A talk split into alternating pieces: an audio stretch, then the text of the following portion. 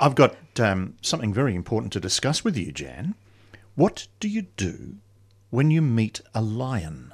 A lion. A lion. Have you got any idea what how one should respond? I would say run, but then Oh no no no no no no! You're going to have to read this book to find out what you do when you meet a lion.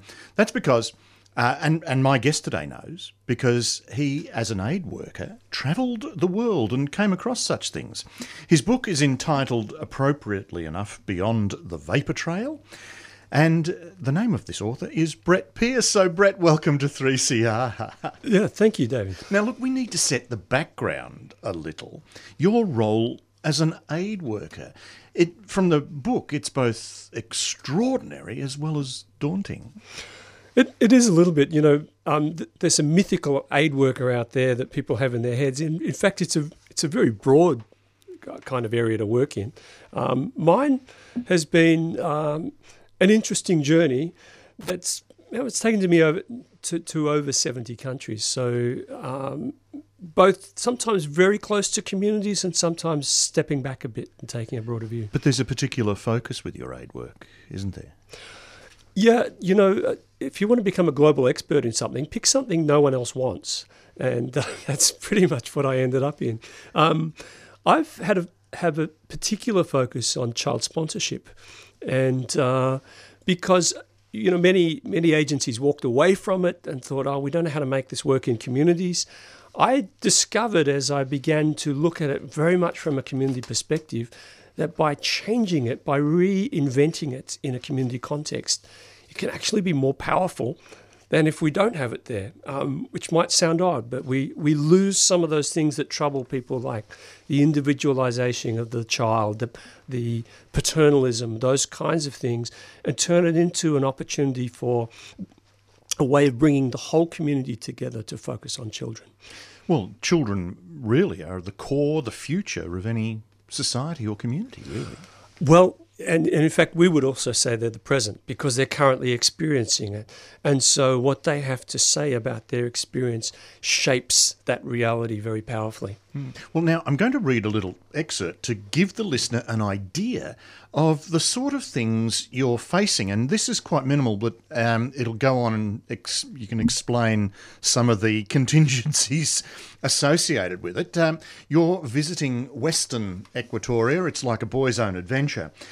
A couple of days later, we drove northwest along the border with the Central African Republic to explore more of the vast territory where we planned to work. I teamed up with Samar, a program officer from Lebanon I'd met years before. The landscape was vast and imposing. A group of us drove for hours along the orange red roads that ran through chokingly thick forest.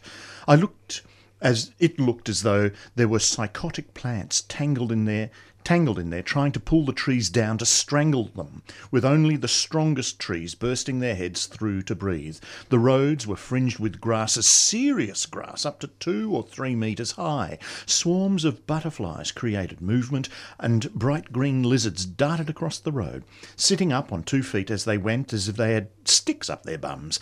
Hours down the track we spotted a school and decided to stop about 30 children were sitting quietly on logs under trees in the middle of nowhere with their teacher. The teacher was welcoming. The children looked up at us, an inexplicable arrival of people in the middle of their lesson. I later learnt that there are 52 schools in this district, but only two of them had classrooms. Just in case you think it sounds like a nature filled idyll, as a former teacher, I can assure you that the concentration levels of children sitting outside are low. Try it. Sit yourself on a cut branch for a few hours and try to work. Oh, did I mention it rains for a minimum of six months each year? So we've got the landscape, we've got uh, the sort of situations um, we find these children in, but it then develops beyond there because what are the other sort of concerns we have where these children coming to this school are concerned? Yeah, you know, um, in, in one of the schools uh, nearby that actually had classrooms, we got the children out and, and began to, to group them in terms of how long does it take you to, to, to come to school. So some of them are walking each way more than two hours, sometimes up to three hours each way. But there's a problem also, not just the distance, but what's then some of the challenges? What are some of the challenges they face in this walk? Um, yeah, generally, they like to have the children in groups because abduction of children in South Sudan is uh, relatively common. You may never see them again. And so we've got things like rape and all these other sorts of things and abuse of children that, that occur as well. You then, of course, if the children are grouped together, maybe an older child, it takes them away from the fields as well. Yeah, the kind of choices we don't have to face is um, the the choice: do I send my child to school, or or or do we have sufficient for the for the for the next meal through this hungry period? Um, so, you know, often the value of education, eh, some of them have it, and some some parents don't. But it's always far more complicated up close than it sounds from a distance. Well, this is it. We, in our cosy little uh, living rooms, think, great, you know, we can send some money for aid work, but we don't understand the ripple effect and all the other situations involved in providing that aid. Yes, cer- certainly, you know, um, development is a constant learning process where the un- unintended outcomes have have to be identified. And so, if we're not in a conversation as part of that process, um, what what appears to be what appears to be working may not. I, I remember a story in Niger where it was it was a simple tree planting project, X number of trees. And um, by the indicators, the right number of trees planted, good survival rate, within budget, pretty much on time, successful project until you begin to listen to a community who are upset because a few of the chiefs had commandeered this resource as their own personal resource and they felt very disenfranchised. So, hearing that in, in evaluation then changes the way you approach it next time around. Hmm. And also, then, I mean, in this classroom situation, who provides the classrooms? Is it the government's responsibility, the community's responsibility? And all of these sorts of cultural factors start to impinge on what's taking place. Yeah, so, so my work typically is not the emergency relief. It's um, of of people who have been pushed out of their natural environment. It's the development, it's the long term process of poverty that quietly eats away at people's livelihoods and well being. And um, but where we're in a transition, like a place like South Sudan, um, few years back in Mozambique or Angola, from from relief in South Sudan, they've had generations who have just experienced relief and they have lost their normal way of life. And so their expectation that someone else will come and do these things created some interesting conversations. And, and in exploring in South Sudan, it was one of the conversations we had to have in terms of understanding. I remember saying to them, actually, you know, I noticed uh, that you're very good at building buildings here. And I also noticed there were some children um, down the road. They have no classrooms. Why don't you build some classrooms. And this was met with a general silence, and one person said, Oh, they might burn down.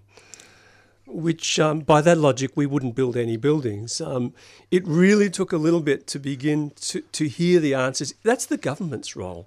Oh, but you've got a, you've got a very new government, and they've got so many priorities and so few few um, resources. Um, this was this was just completely ignored as a suggestion. It didn't make any sense to them. It's the government's role. Yeah. So passivity is something that you have to tackle head on. You, you have to be able to work out where is the starting point when when you have these attitudes of, of passivity, because otherwise they'll sit back and expect us and to be service providers. I mean, there's an absurd situation. Here's another absurd situation. Uh, Jan, do you like your coffee? I do like my coffee. Well, here we go. Desperate for caffeine, I discovered instead a Yambio explanation of why they don't have coffee.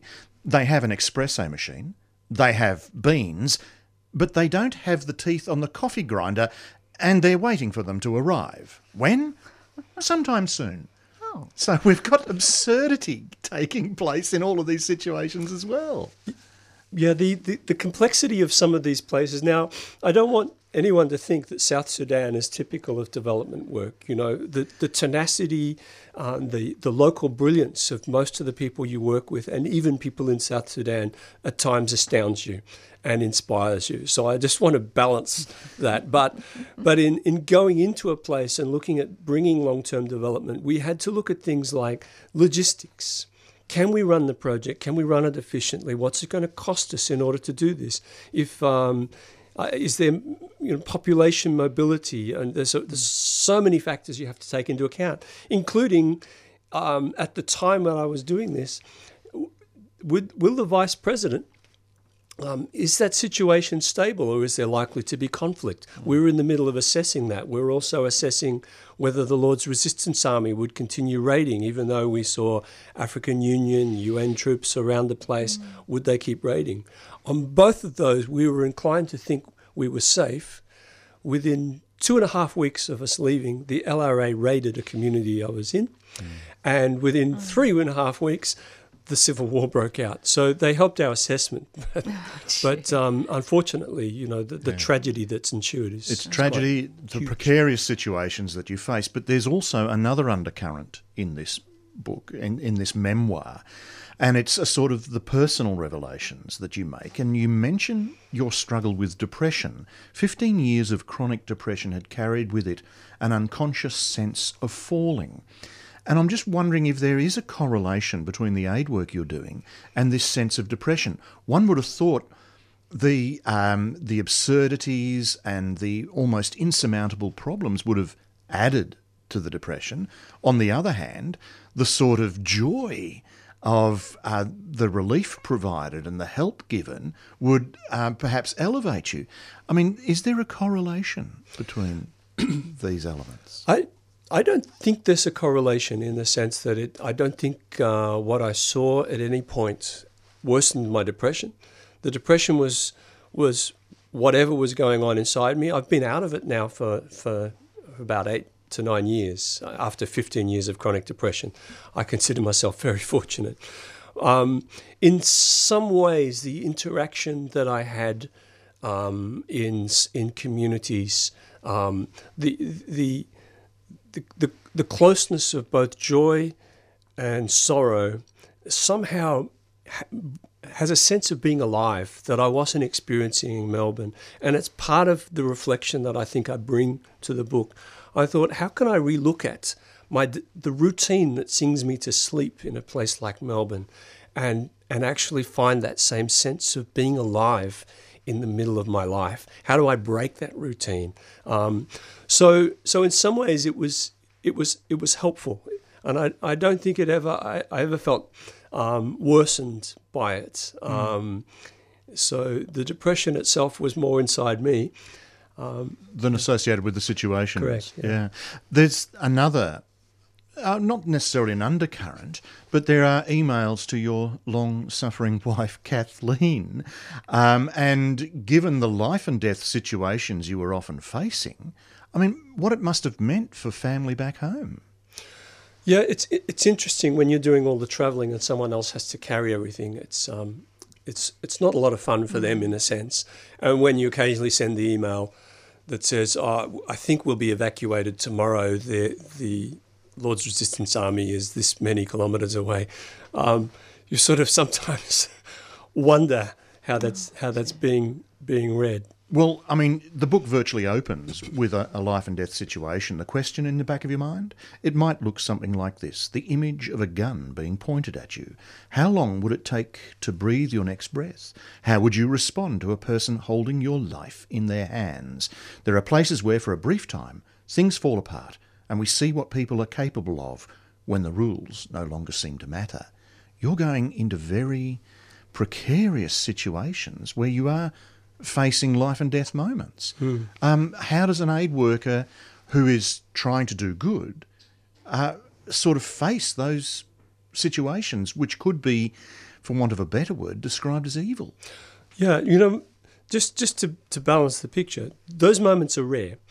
Um, most of the time it's just it's just business as usual like you are in any job but um, yeah generally i've i've found i'm not sure that my response to these situations is normal um, I, I've found myself in situations where I should have been completely terrified, and I thought, I think maybe, um, I, but based on everyone around me, we, I should be terrified right now. But um, uh, you managed so to survive. Managed to survive. But there's also a lot of good that comes out. I mean, uh, Betty Alajo, uh, a girl you sponsor, uh, and her voice forms a bit of a narrative at the early stages of the book. And your royalties are going for towards the, someone you met as a child who's now a woman. Yeah, yeah, yep. She she was she was twelve. It was in the middle of a Lord's Resistance Army uh, raid.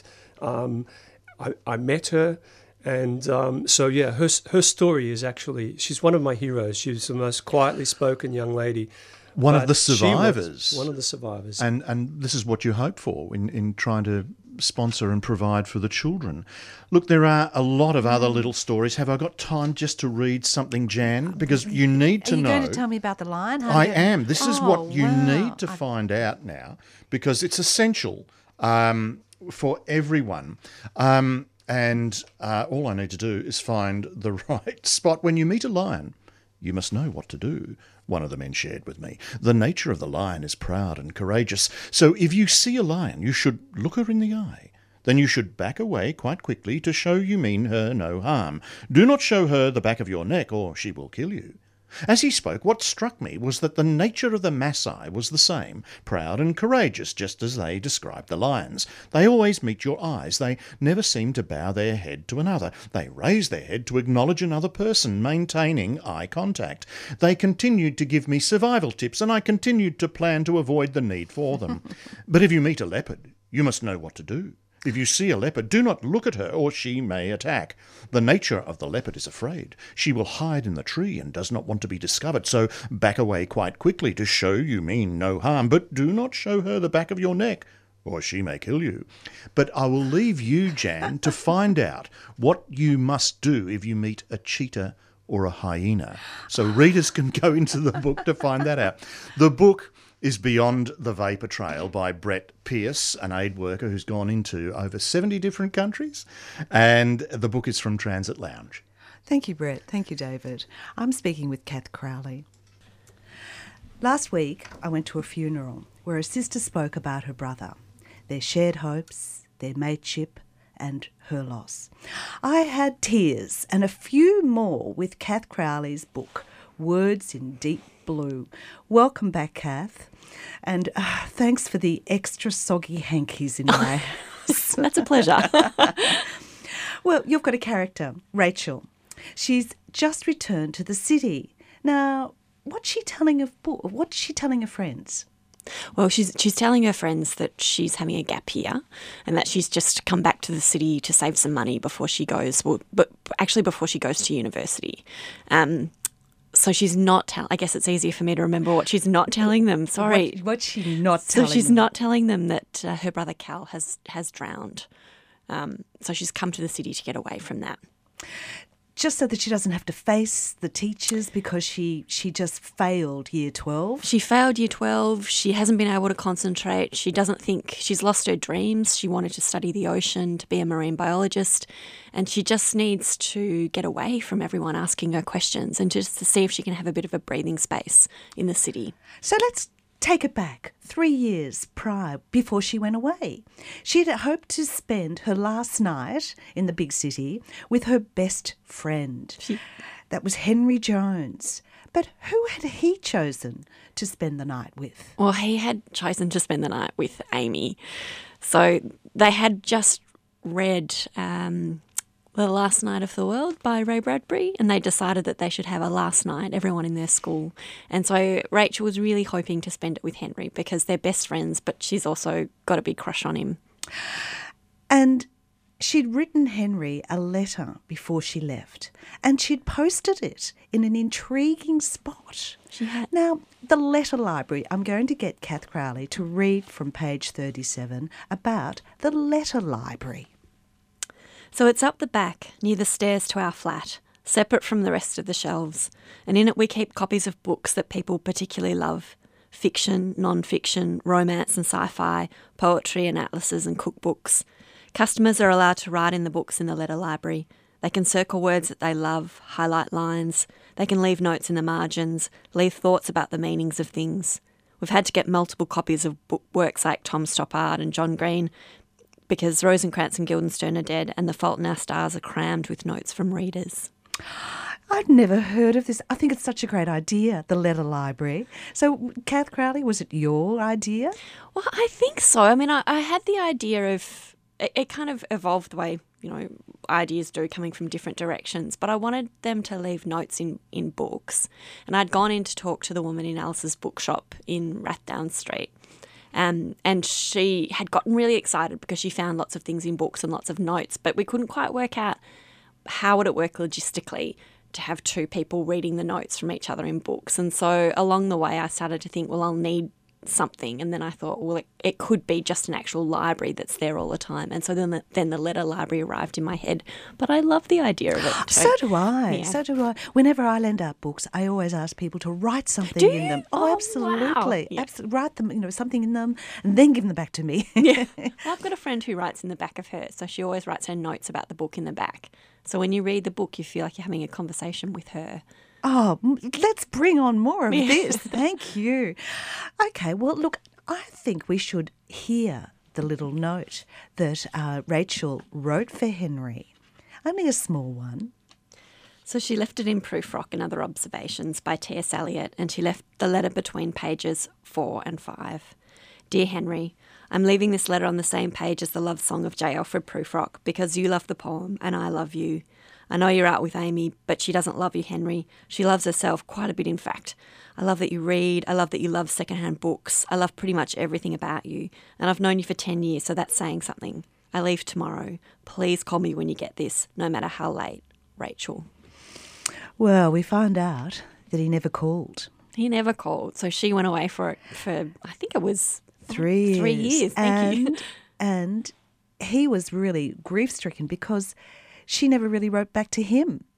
So um, there's this best friendship that's hanging in the balance. hanging in the balance. Now, this brings us into the letter library, of course, is up the stairs near our flat. Who owns the book, the secondhand bookshop? So Henry and his family own the bookshop, so the the Joneses, and they all. All there, there are two children, Henry and George, and their and their parents, and they all kind of have a stake in it. Um, so they have a say about what happens to the bookshop. Henry's sister George. Now, what's she? She's a, a gothic freak. She, she is. She's gorgeous. I love her. She's been having correspondence through the letter library for over two years. She has. So she's an absolute cynic. She loves reading. And so someone's written to her in the letter library, and, and unbeknownst to anyone in her family, she's been writing back. Two years, and then the correspondence stops. Oh, and uh, it's all linked by a North Pacific giant octopus. That's right. You've, there's a quote in the book Second-hand books are full of mysteries, which is why I like them.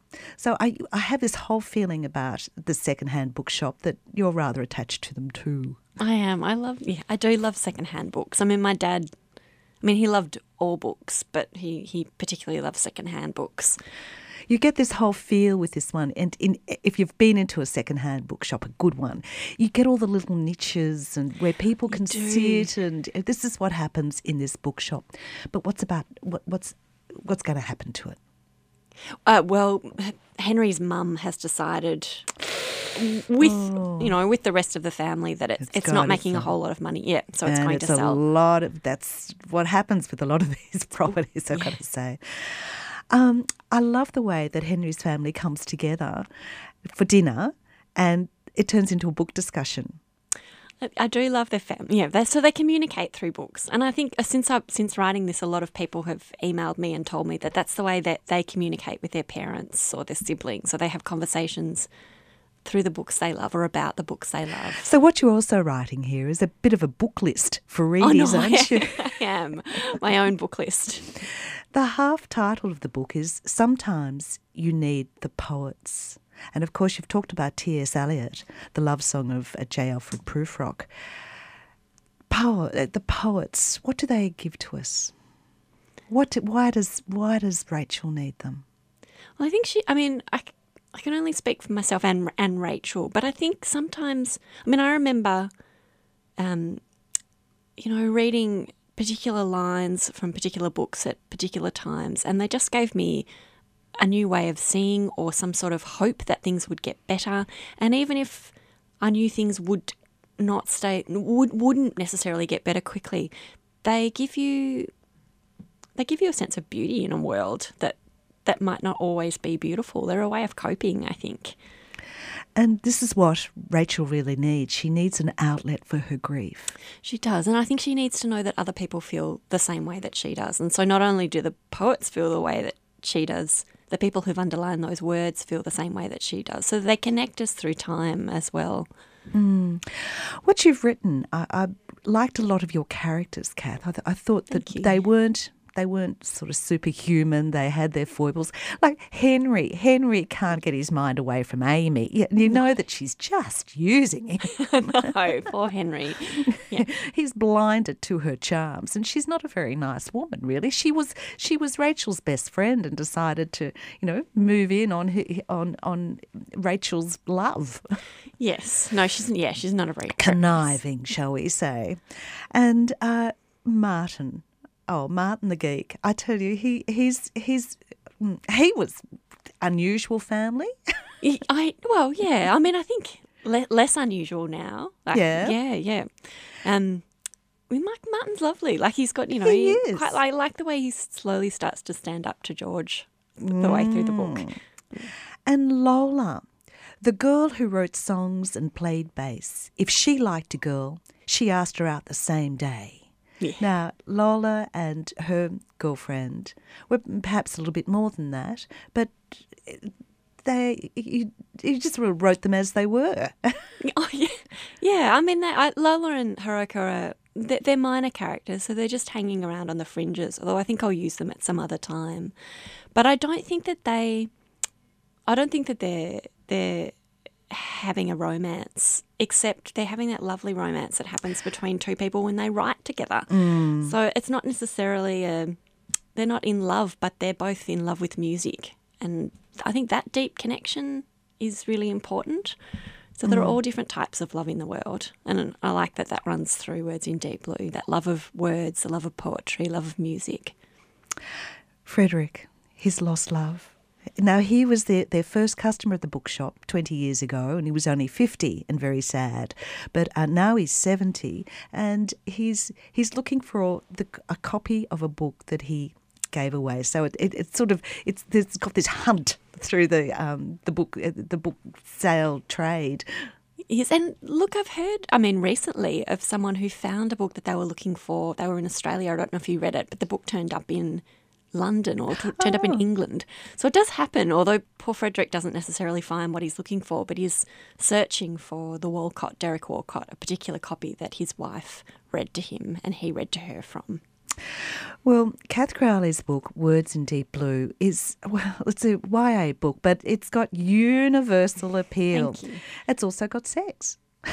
A little right at the end, a little bit, yes.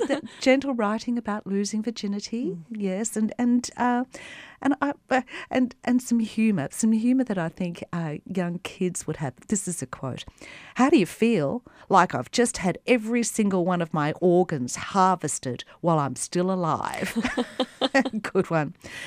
You said about quotes um, and it it linking life and death. Life is the big scheme. Death is the little one at the end. Oh. Uh, Cath Crowley's given us a book about love between people, but also love of books. And her book is Words in a Deep Blue by Pan Macmillan. Oh, thank you so much, Cath. Thanks so much for having me, Jan. Thank you, Jen. Oh, well, thank you, David. You've been listening to a 3CR podcast produced in the studios of independent community radio station 3CR in Melbourne, Australia. For more information, go to allthews.3cr.org.au.